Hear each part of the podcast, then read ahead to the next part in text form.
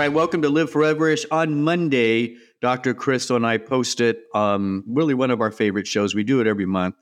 Um, I think it's the first Monday of every month. We call it the ins and outs of living foreverish, right? These are the things you want to do, things you want to avoid for living longer, stronger, more vibrant lives. And so on Monday's show, the first one, the first to end, the thing you want to do, um, we talked about exercise muscle recovery using quercetin.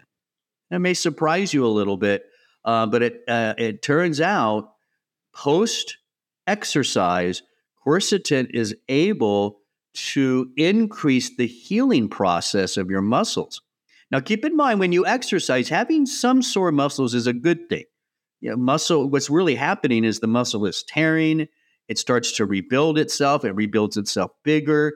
Um, and so a little bit of soreness is okay. But if that soreness is so bad, it's keeping you from exercising consistently, then you want to start doing something about the post exercise period. And in this case, quercetin could be very, very helpful for you. It Turns out a dose of about a thousand milligrams a day for seven days, that's not so bad, appears to be safe an effective way to reduce muscle damage. So if you want to learn more about quercetin and muscle recovery, go check out Monday's podcast. All right, number two for living forever ish was calorie restriction. Turns out it's really good for your muscles. This was a study called uh, CALERIE, the Comprehensive Assessment of Long Term Effects of Reducing Intake of Energy Study. That's a lot there, but it's abbreviated CALERIE. And what this uh, study focused on uh, was how does calorie restriction affect muscle health? Um, and the idea, they what we call the hypothesis, is that calorie restriction, because it activates healing pathways, um, both at a genetic level and at a uh, metabolic level, that it's gonna it's gonna help to preserve muscle. You're to see less muscle breakdown over time. So this was a hundred and 88 young and middle-aged non-obese men and women they were healthy. This was this was a 2 year study. So if you take a normal population and don't just don't do anything just let them live for 2 years and you and you look at their muscles before and after that 2 year period you're going to see some evidence of damage. So the question is can calorie restriction reverse that now, 117 of them were assigned to a calorie restricted diet of 25% fewer calories. Um, and the other half, they just did what they wanted to do. Um, and so, what they found here, and they actually did muscle biopsies in this group.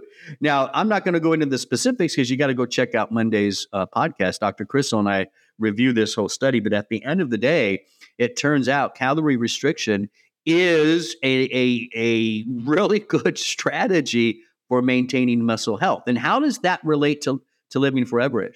Well, calorie restriction in, in and of itself ha- has some longevity benefit. But, but here's the key point muscles, muscles, muscles, muscles. You have to remain strong and flexible if you want to live forever. If you want to add years to your life, they need to be good years.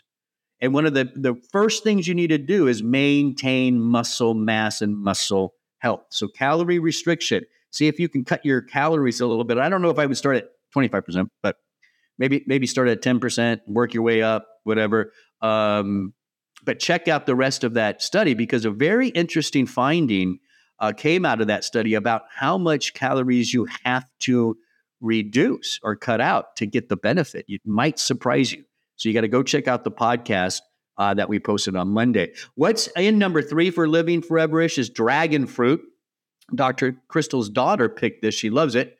Um, it turns out, after looking at 27 studies, five of which were clinical trials, the, the compounds uh, that are found in uh, dragon fruit uh, were able to improve glycemic control, lipid control, and some other important factors in, in the cardiovascular realm. So maybe adding some dragon fruit. Again for the for the full um, study go check out the podcast. What's out is dry eyes. No one wants dry eyes. They're irritating. That there's a loss of quality of life. If we're gonna if we're talking about living forever ish we don't we want to avoid things that diminish quality of life. And for a lot of people with chronic dry eyes that's exactly what happens. And we want to be careful about doing the over the counter eye drops all the time.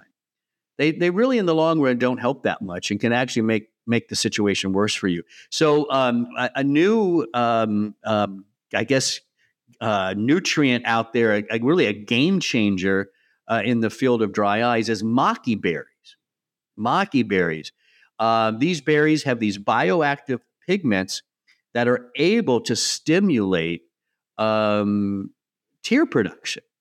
So you're not you're not it's not artificial. It, you're you're actually the maqui berry is working with your own eyes to make more tears. So if you want to check out that full study and what the results of that were, um, go check out Monday's podcast. So there's your three ins and one out for living uh, forever ish.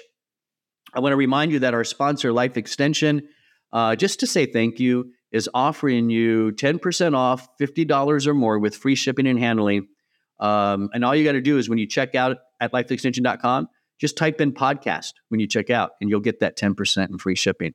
So that's podcast at lifeextension.com. And then, of course, at liveforeverish.com, we have many, many more um, shows that you could watch. Please go ahead and download, comment, like, share. We love when you do that for us, that you participate in um, in our in our podcast. We really appreciate that. And don't forget to subscribe so you never miss a show. That's liveforeverish.com.